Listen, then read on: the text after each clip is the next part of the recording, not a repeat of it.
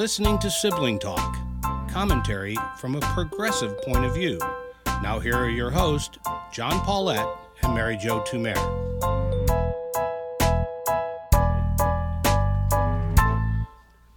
Hello, I'm John Paulette. And I'm Mary Jo Tumer. You know, Mary, uh, I don't know if you'd remember a singer named Dale Hawkins.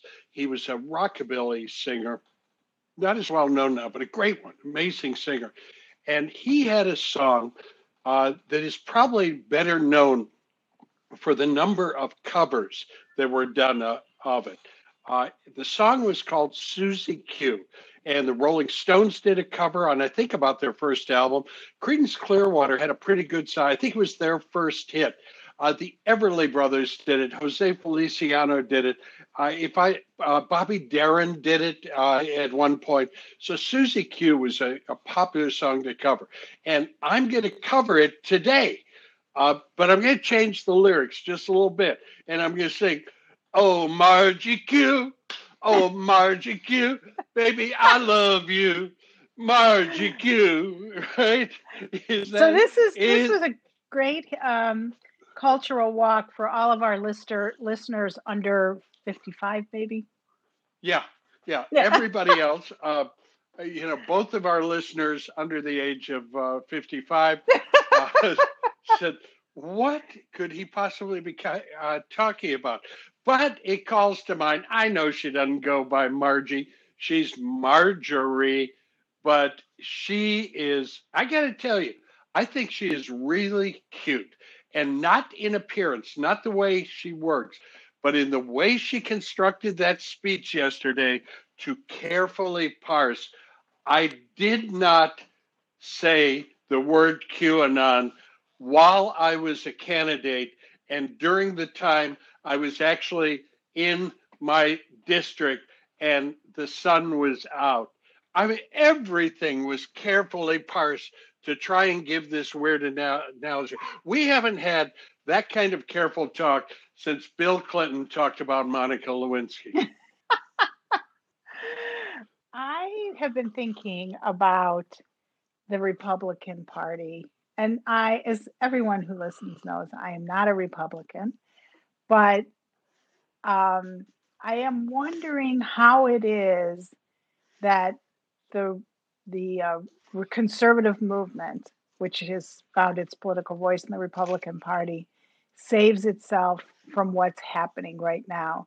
So I want I I think I texted you. I said maybe we should have a conversation in which we try to understand what has happened and how we are where we are because the Republican Party has given us the likes of Donald Trump and Marjorie or as Joy Reid was calling her, Margie Q. Taylor. And um, they created the monster. They don't know how, what to do with the monster, or how to tame the monster. And that has consequences for uh, the body politic. So I don't know if you've seen um, Ben Sasse's statement that he made. I think it was like on YouTube or something, because he's being censored by the Republican Party in Nebraska. And he, you know, said this it's not conservative what you all are doing. We don't give fealty to a one person. And um, we believe in preserving the Constitution and a constitutional government. And this is not conservatism. I thought, it's true what you're saying, Ben, and we need you. But you said that today why didn't you say that a year ago? This is the thing I think what's super hard for Democrats to kind of wrap their brains around, which is right now you're asking us to save you from something you knew that was bad. You knew it was poison. You knew it was cancer. You did nothing for four years, and now you're saying um, you have to help us. Exactly. Isn't that what happened yesterday? McCarthy couldn't get control of Margie Q. And so the Democrats have to do it for him. Pelosi has to do it for him. So you continue to create grievance and enmity among the Democrats while you know that it is not good for representative government to have people of her ilk. It's a it's a it's a bad situation we've been put in. We meaning the country. Well, it's a terrible situation because the truth of the matter, I'm not a Republican, you're not a Republican, we're not conservative, but both of us recognize this country is better off with two strong functioning parties. Democracies work that way.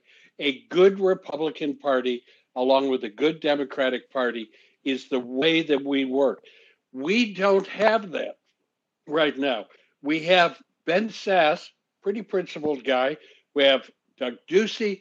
We have people at state levels being censored because of what uh, what they said censored. I'm sorry, not censored.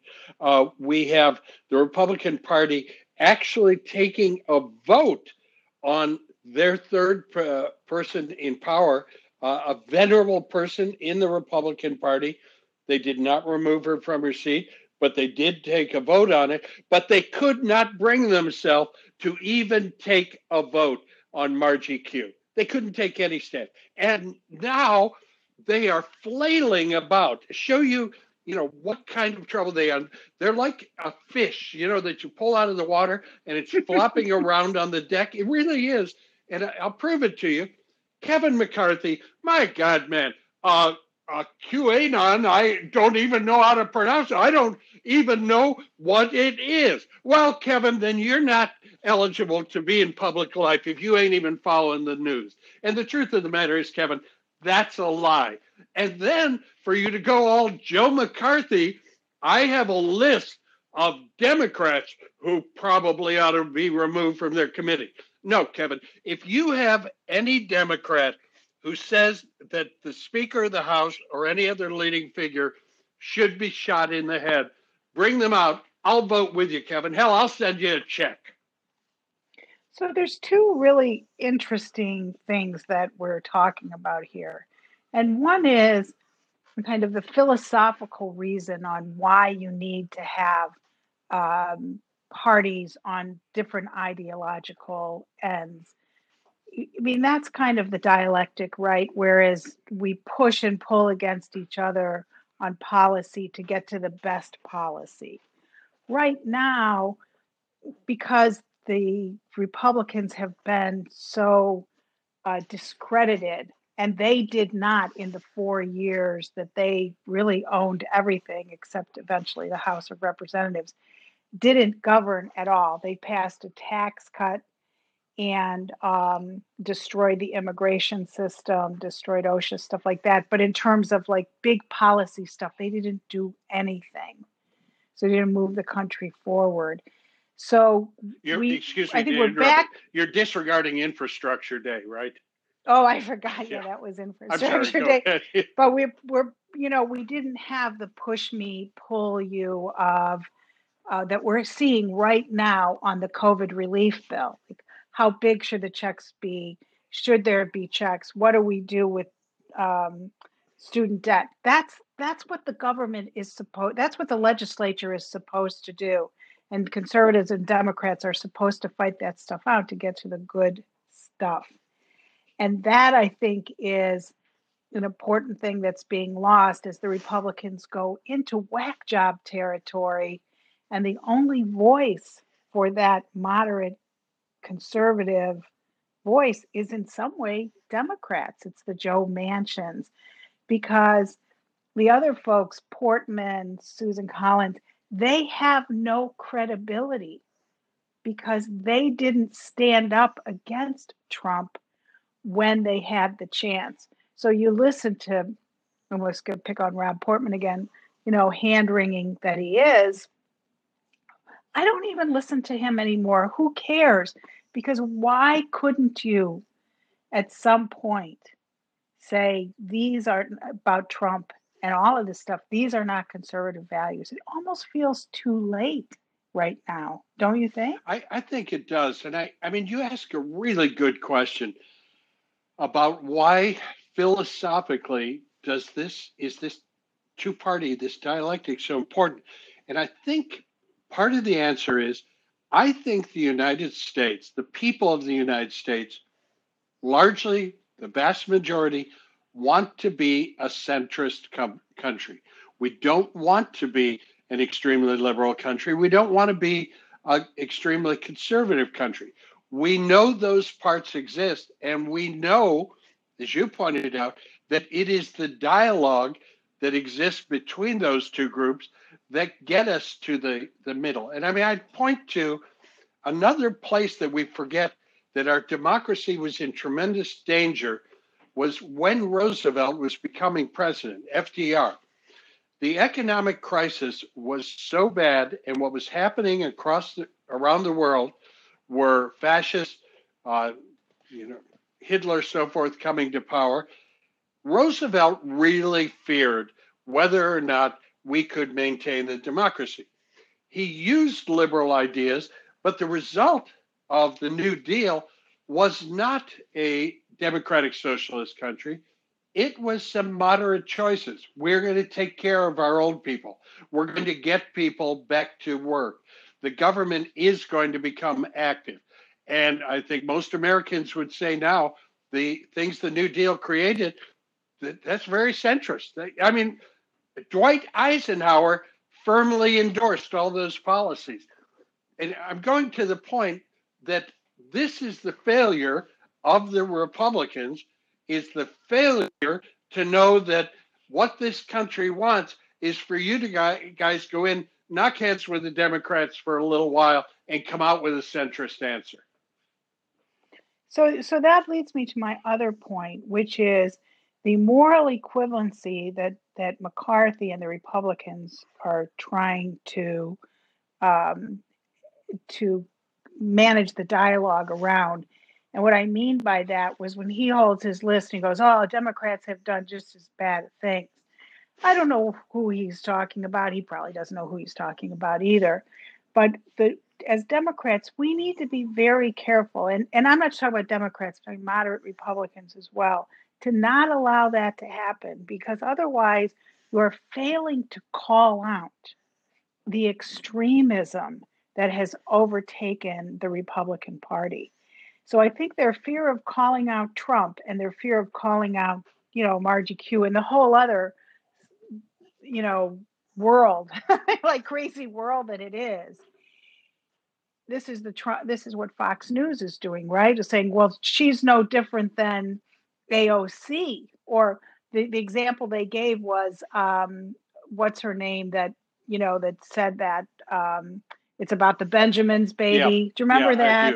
And then she had to apologize about being anti-Semitic, and they they had a vote on the floor. Nancy Pelosi pushed that vote to say there is no place in this house for those views. That's not the same thing that just happened with Margie Q. You know, she gave her where, where, where. I wasn't aware. What was even the word she used? Like somehow QAnon came into her house. She didn't invite them. Yes.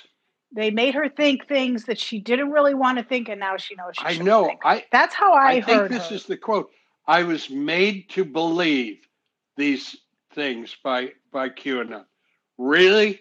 Exactly. Okay, resign from your office. I do not want a congresswoman who was made to believe things by by Facebook. And you're exactly And this is what where I don't agree with you because I don't think she should be made to resign. She was voted in by those voters in Georgia. They need to own that. And the Republican Party needs to own that. They have spent the last now 3 years making AOC and Omar and all those the face of the Democratic Party. And we're like, you know, they're on the far left of the Democrats. They're Democrats. Some of the stuff is okay. You know, they Republicans need to own her because they refuse to do anything about her, and that district needs to own her. If we're ever going to like get the the um, the infection out, we have to figure out how to do that the Democrats kick her out, all you've done is create another martyr. Don't you think so? Yeah, I know you're exactly right. Uh, and your analysis is right. Just like Lauren Boebert out in uh, Colorado needs to be owned, mm-hmm. Mo Brooks. I, will put a lot of them who are clever enough not to say some of the stuff that Margie Q says, but Matt Gaetz, uh, you know, these kind of uh, kind of people, Louis Gohmert, these are people that the Republicans. Here's where I agree with you. Yes, say this is the face of our party. The face of our party is not Ronald Reagan. It is not Dwight Eisenhower. Frankly, it's not Mitt Romney. It's not any of those people. This is who we are. We're the Margie Q party. Maybe change that. Uh, that's that's change that R. That's what I. You know do. where it says like R from Ohio. Change that to Q. We have D from Cleveland and Q from Georgia. So did you see that Nancy Pelosi did that after McCarthy? Oh, did she? was really mad about I, it. she did. Don't you love when Nancy gets a little snarky? Oh yeah, and he was so Yeah. mad about it too. She was like, "Q, California." Okay. I you know the final thing on that, and I, I want to warn Kevin about this.